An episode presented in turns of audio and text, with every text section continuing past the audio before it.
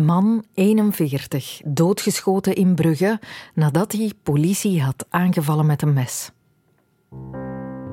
Moeder verwittigt politie voor messentrekker in centrum Brugge.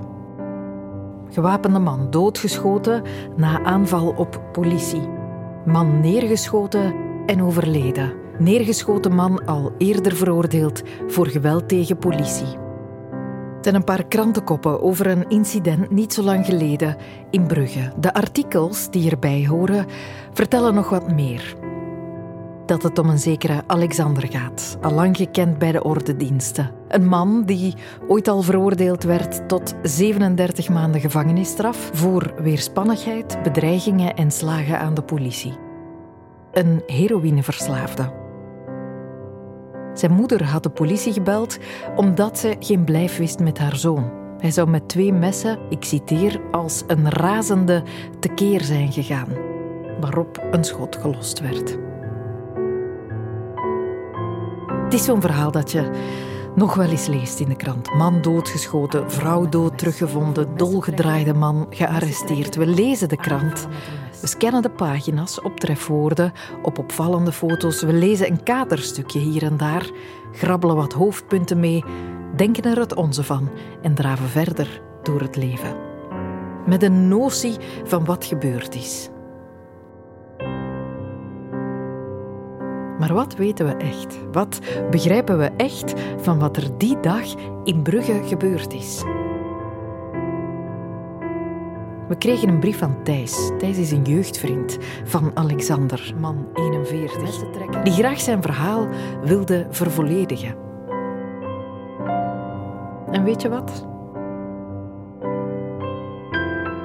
We hebben er niks van begrepen. Welkom in de wereld van Sophie.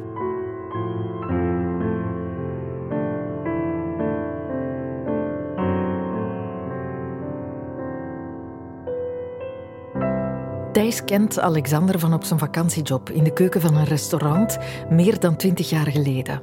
Langzaamaan groeide een band tussen de twee mannen, al had Alexander volgens Thijs wel zijn eigenaardigheden. Met der tijd ging ze elk hun eigen weg uit, tot Thijs, dus niet zo lang geleden, zijn vriend terugvond in dat ene nieuwsbericht. Hij las samen met zoveel dat Alexander een heroïneverslaafde was. Dat zal zeker zo zijn, schreef hij ons, maar hij was ook mijn vriend. Hij was ook een mens. En hij was ook een man met een trauma. 20, 21 jaar. En ik studeerde nog in, aan de universiteit in Gent. En um, mijn vader zei eigenlijk dat het hoog tijd was om een vakantiejob te doen. Uh, en ze boden mij daar dan een, een, job aan, inderdaad, aan de afwas. Daar mocht ik beginnen. En uh, ja, ik weet het eigenlijk nog, nog heel goed, die, die eerste dag. Uh, ja, ik was natuurlijk nerveus. Ik wist niet wat ik allemaal ging moeten doen. En ik kwam binnen die zeer warm, het was in de zomer uiteraard, vakantiejob. Die zeer warme keuken en daar stond de kok en ook de hulpkok. En die hulpkok was uh, ja, een jongen van, wat, nu weet ik dat hij toen 17 was, uh, met, met heel donker haar en, van die donkerbruine kijkers. Uh, en, en de kok stelde zich voor, eh, maar de hulpkok niet, die keek gewoon naar mij. Dat was Alexander. ineens, hij zag dat ik aan het stuntelen was. en ehm, hij duwde mij heel zachtjes, duwde hij mij zo opzij. maar wel, ik voelde dat hij, dat hij eigenlijk wel heel sterk was. En hij toonde mij welke knoppen en welke hendels dat ik moest bedienen. En hij toonde dat en hij keek weer naar mij, maar recht in de ogen. En dat viel mij onmiddellijk op dat hij, dat hij zo, zo recht bijna door mij keek. Uh, wat dat mij ook opviel van de eerste keer al, is dat hij, hij iets zachts, maar ook iets heel hard over. Iets dat, hij was getekend uh, door iets. Nu, dat is, dat is natuurlijk een interpretatie nadien. Hè. Uh, maar hij, viel mij on, onmiddellijk op, uh, Alexander. Dus ja, dat was een vriendschap die ontstond. Dat was eerst door plagerijen. Uh, ja, hij, hij, plaagde mij. En hij zag ook hij zag dat ik uit een totaal ander milieu kwam. Ik kwam uit ja, het academische, de universiteit. En hij wist ook wel, hij had dat waarschijnlijk horen zeggen, van ja, die Studax daar, we gaan hem een keer zijn maat nemen. Hè. En ja, hij, hij haalde allerlei van die practical jokes uit in, in de keuken. Ja, dingen verkeerd leggen of, of ja, eigenlijk ja, gewoon domme ding waarin dat ik voelde van, die apprecieert mij hier precies. Alexander was, was geen open boek, absoluut niet. De eerste doorbraak was eigenlijk um, literatuur. En zo had ik ook door dat hij, dat hij heel intelligent was. Uh, niet zomaar encyclopedisch, maar gewoon intelligent. Ik had net een, een cursus gehad, um, literatuur, in, in de tweede kan. En ik wist nog een paar namen, uh, name dropping van, van Russische uh, auteurs. Dostoevsky en Tolstoy. En ik zei, Dostoevsky. En hij, vul, hij, hij vulde mij aan. Schuld en boete? Maar hij zei het in het Engels of zo. En, en Tolstoy. En hij zei, Anna Karenina. En hij begon, hij, begon te lachen en ik stond daarvan te kijken. Ik dacht van, amai, ik heb dat hier pas geleerd aan de universiteit. En die, die gast die niet meer naar school gaat, die, die kan me hier aanvullen. En zo vonden we een beetje common ground, gemeenschappelijke grond. En begon hij ook wel te vertellen. En hij vertelde dus langzaamaan dat hij eh, van Azerbeidzjan kwam. Hij toonde dan zijn, zijn verblijfskaart, eh, dat, hij, dat hij graag Belg zou worden. Maar bij mij weten is het hem nooit gelukt, of misschien de laatste jaar. Maar hij struggelde daarmee dat hij eigenlijk ehm, thuisloos was. Hij had een identiteitskaart van, of een bewijs van Azerbeidzjan. Maar hij vertelde dus geleidelijk aan van oké, ik, kom vandaar. Uh, mijn mama, ik woon hier met mijn mama. Ik ben orthodox, van zijn orthodoxe godsdienst. Ik ga nog iedere zondag, hoe schunnig dat hij ook kon zijn, of hoe... Uh, toch ging hij iedere zondag met zijn mama naar de kerk, de orthodoxe kerk uh, in Brugge. En hij vertelde daarover. En ah, hij, was, hij zat zo complex in elkaar. Iedere dag dat erbij kwam, zag ik een nieuw facet van hem. Maar dan, eh, op een, op een, op een avond, heb ik ook gemerkt dat, dat hij niet alleen complex en intelligent was, maar dat hij ook getraumatiseerd was. Um, en dat was een avond, en dat gaat mij altijd bijblijven. Uh, na, moet op een zaterdag geweest zijn, na een drukke shift of zo, zaten we allemaal samen met het team van, van het restaurant. En we waren pintjes aan het drinken, glas wijn, frisdrank, whatever. Maar Alexander was, was waarschijnlijk ook door de adrenaline van die, van die drukke shift, was goed aan het doordrinken. En, uh, want toen al een vermoeden soms, er gingen wel wat geruchten, Alexander houdt het niet alleen bij pintjes, uh, misschien ook pillen, we hebben het nooit weten, maar we hadden een vermoeden. En het was een leuke avond, we waren aan het grappen met elkaar. En Alexander, out of the blue, zegt hij ineens, begint hij te schreeuwen. Ik zat naast hem. Zegt hij, zo, met zijn accent wel, hè. weet je wel hoe dat voelt als, als er ineens een tank in uw straat staat? Um, en hij werd heel kwaad. En ik kon geen brood halen voor mijn mama. Oh, uh, en uh, het was stil in, in, in, het restaurant. Uh, en en ah, dat frappeerde mij zo. Ik dacht, Alexander, man, wat gaat er achter jou schuil? En hij begon te lachen, te grinniken, te huilen. Het, is, het, was mij niet duidelijk, maar toen wist ik van die, die man, die jonge man, die, die, die jongen is, is, is zwaar getraumatiseerd.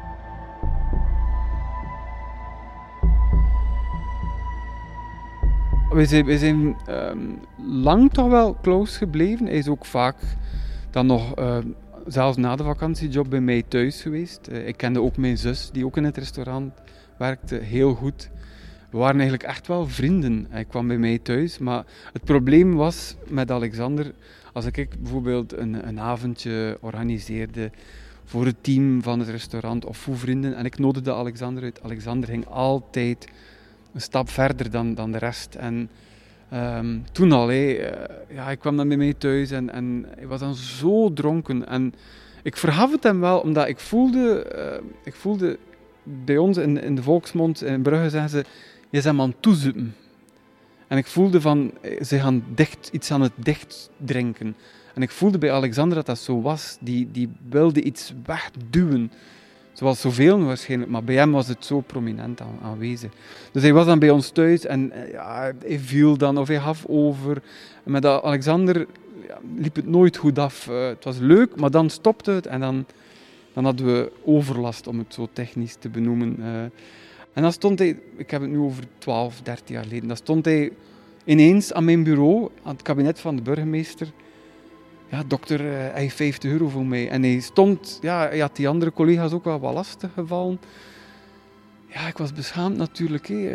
Dus ik heb dan ook geen contact. Ik heb hem dan wat euro's gegeven. Ik moest die niet terug hebben. Maar ik heb dan weer contact verloren. Tot nu. Ik heb, ook, ik heb opnieuw een, een, ik heb een, allez, ik heb een nieuwe job. Um, hier in de stad Schouwburg in Brugge. En hij, zit hier, hij zat hier vlak, vlakbij aan de bibliotheek.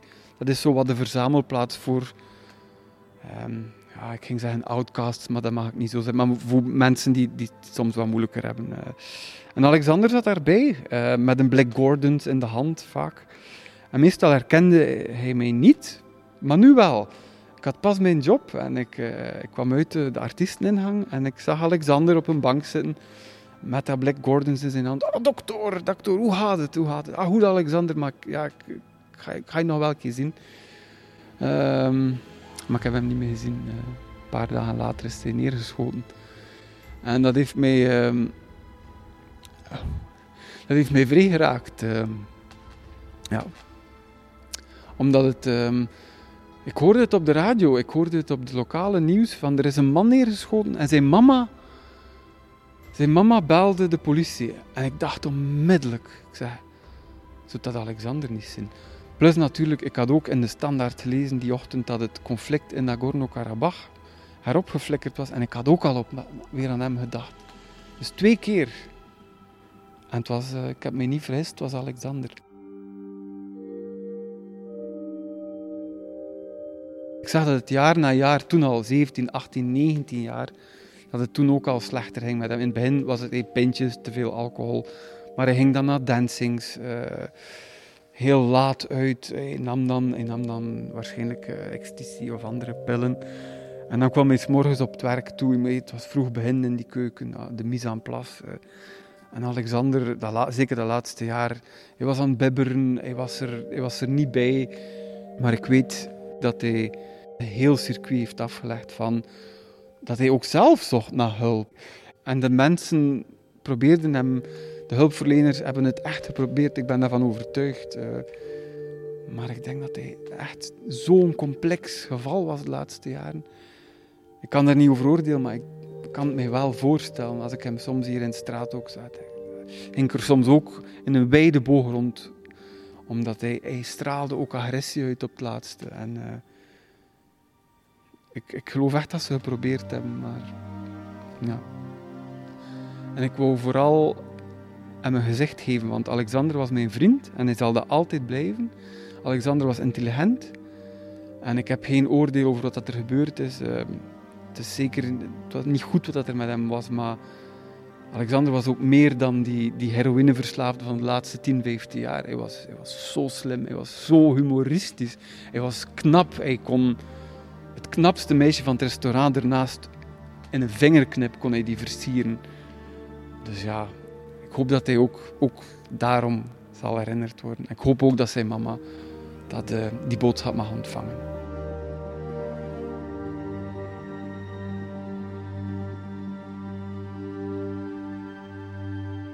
Slimme, grappige man, 41, die al jaren tevergeefs probeerde zijn oorlogstrauma te verwerken, verliest de strijd tegen zijn demonen. Dat is veel te lang voor een krantenkop, veel te gekleurd, ik weet het. Maar het had ons wel een ander beeld van man 41 gegeven, toch? Dat ons meer vertelt over wat er daar die dag eigenlijk gebeurd is. En dan nog. Dan nog volstaat het niet om de impact van dat schot, van dat moment, te vatten. Terwijl Alexander die dag oog in oog met de ordendiensten staat, buiten zinnen, als een razende tekeer gaat, dat was toch de verwoording, hè, probeert Sammy Roeland het zich thuis gemakkelijk te maken. Hij is opgestaan, voelt zich niet zo goed, heeft zich ziek gemeld op het werk en besluit uit te rusten. Maar van rusten komt niet zoveel in huis. Ik hoorde en uh, keek naar buiten. En net op het moment dat ik uit mijn venster keek, vlak onder me, eh, twee meter beneden me op straat, is uh, het schot gelost. De, de man, Alexander, neergevallen op de grond. En zag ik hem liggen op de straat, met, met een soort keukenmes of zo in zijn hand. En het bloed dat, dat uitliep eh, over zijn t-shirt. Zo een vlek die zich snel verspreidde. Ik heb kort gekeken, misschien 20 seconden, eh, uit ja, een soort bevriezing of verbazing. Het is de aanblik van iemands gezicht die daar ligt op de grond. De aanblik van zijn gezicht die, die, die me voortdurend daar naartoe trok. Ja, ben toen even naar uh, beneden geweest, omdat uh, mijn moeder woonde verdieping lager in het gebouw, in, in een andere woning. En uh, ik wou kijken, zij had het ook niet gezien, maar, maar gehoord en dan de agent zien staan. En toen dat ik terug boven kwam, ik niet meer buiten kijken, maar mijn venster stond open en ik hoorde nog een, een tijd lang zo het gekerm van die man. En wat dat achteraf bleek, dat zijn doodstrijd was. He, want, want, toen, een beetje later, uh, kwam ik via de media te weten dat de man overleden was. En dat was natuurlijk ook wel een stuk een klap. Dat beeld ja, van, van uh, die persoon zijn gezicht, ja, dat, dat blijf je wel zien natuurlijk. He.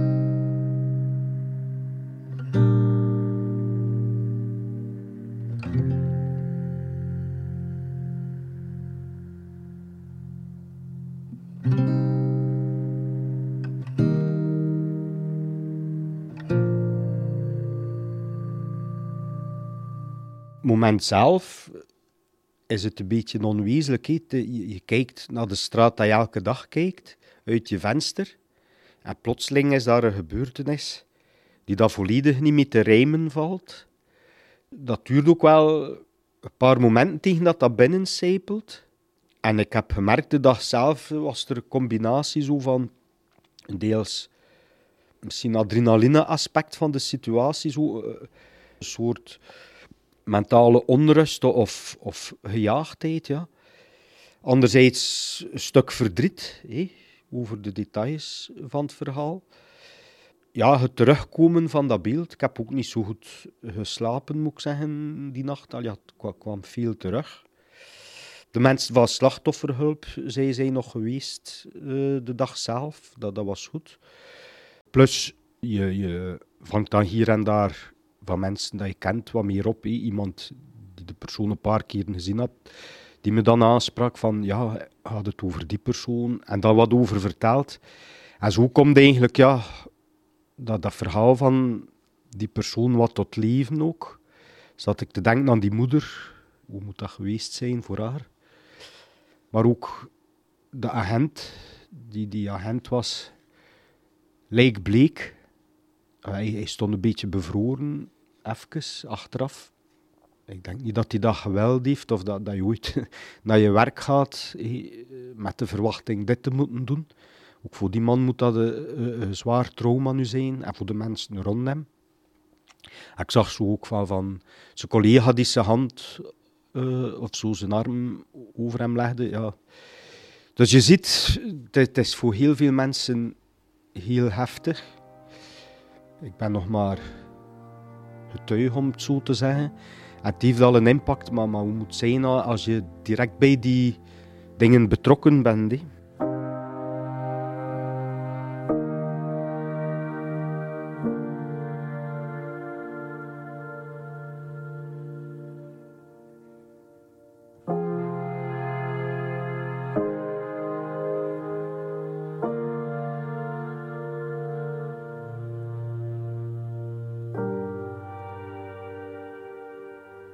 Zo'n heftige gebeurtenissen creëren bij de mensen in de stad of in een stad als Brugge veel reactie.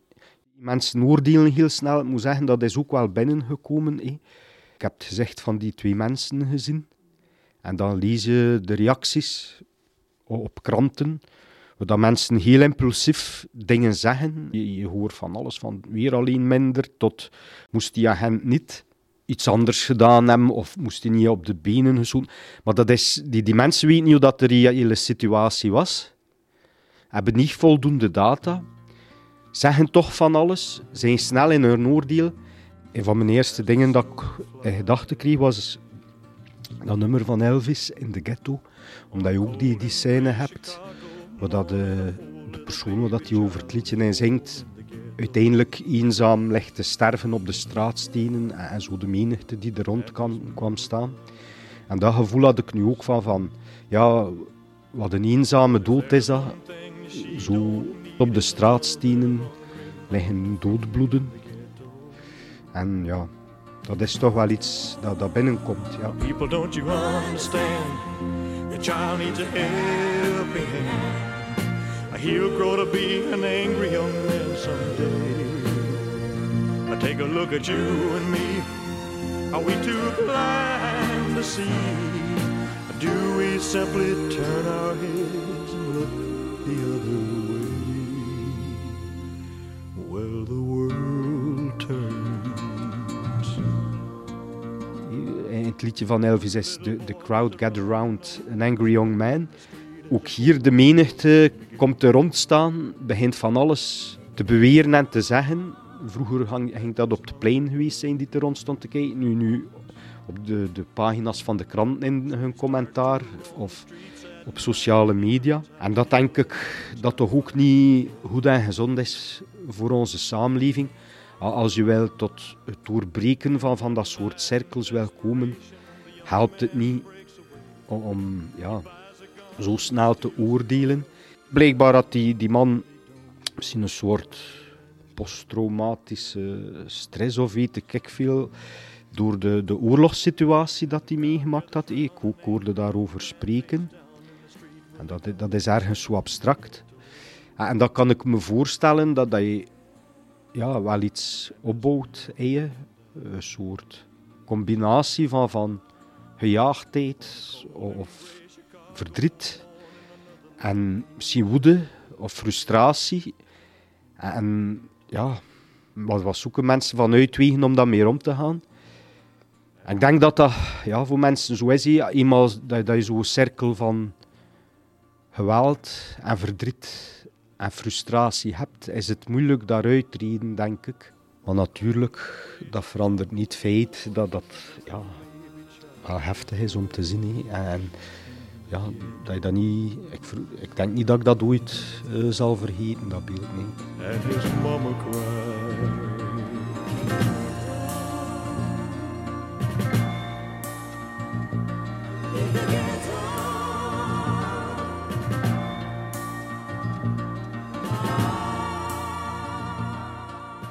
11 Sammy's gedachten tijdens dit drama. Van deze soundtrack voorziet. Sammy samen met zijn moeder bij het raam staat, starend naar de onwaarschijnlijke film die zich net voor hun neus heeft afgespeeld, fietst amper enkele meters verderop, niets vermoedend, Lara Taverne voorbij. Zij is dan nog maar net enkele dagen benoemd, samen met Marieke de Marais, tot Brugge's allereerste stadschrijvers. Ja, dat was een heel opvallend beeld. Ik fietste voorbij en ik vertraagde meteen, want ik zag een politieman. En die was in de weer met een politielint. En die was duidelijk van plan om die straat af te zetten. Maar op de een of andere manier vond die letterlijk geen aanknopingspunt. Mhm. Dus die liep heen en weer met dat lint op zoek naar een haakje of een uitstulping en kon dat niet vinden. En daarbovenop Um, wat heel erg opviel, was de huidskleur van die man. In een boek zou je zeggen, hij zag bleek, um, maar eigenlijk zag die man grauw. En dan weet je, die heeft zo net iets gezien of gehoord of horen vertellen uh, wat een hele diepe indruk heeft gemaakt. En de hele middag liep ik met dat gevoel zo in mijn maag. Dat, dat is zo'n knoop die daar bleef zitten. Uh, nu, langzaam maar, maar, maar, zeker doorheen de dag kreeg je dan berichten te horen wat daar precies gebeurd is. Je komt dat te weten, maar nog steeds, ik was dan net stadschrijver geworden is er geen alarmbelletje dat afgaat van ah, misschien moet ik hier wel iets mee doen. Dat is dan pas gebeurd als ik s'avonds, net voor het slapen gaan, het bericht las van Thijs. Uh, die prachtige Facebook-post waarin die Alexander gezicht geeft, een verleden, een verhaal. En dan merkte ik dat slapen niet meer lukte. Um, en dan ben ik opgestaan en heb ik het verhaal van Thijs een stukje hertaald uh, tot een nieuwe tekst. En uh, dat is de tekst geworden die ik dan uiteindelijk ochtends heb gedeeld. Ik heb heel lang getwijfeld om die tekst te delen. Um, en ik heb dat uiteindelijk gedaan dankzij Marieke de Marie, mijn mede-stadschrijfster. Um, ik, ik heb dat met haar overlegd en ik vroeg, lees die tekst na en wees heel eerlijk. En zij stuurde mij terug, um, je moet het delen. Punt 2, je moet het delen. Punt 3, je hebt het toch al gedeeld. En ik denk dat Marieke wel voelde, en ze heeft dat ook heel goed aangevoeld, um, dat, dat Brugge toch in een soort rouw was. Dat mensen met een, een, een, een pijn rondliepen, een verwarring, een, een wonde. En dat woorden dan op de een of andere manier toch een, een pleister kunnen zijn. En dat is soms van je eigen woorden moeilijk in te schatten of dat de juiste pleister is. Dus ik ben heel blij dat Marieke dat heeft aangevoeld.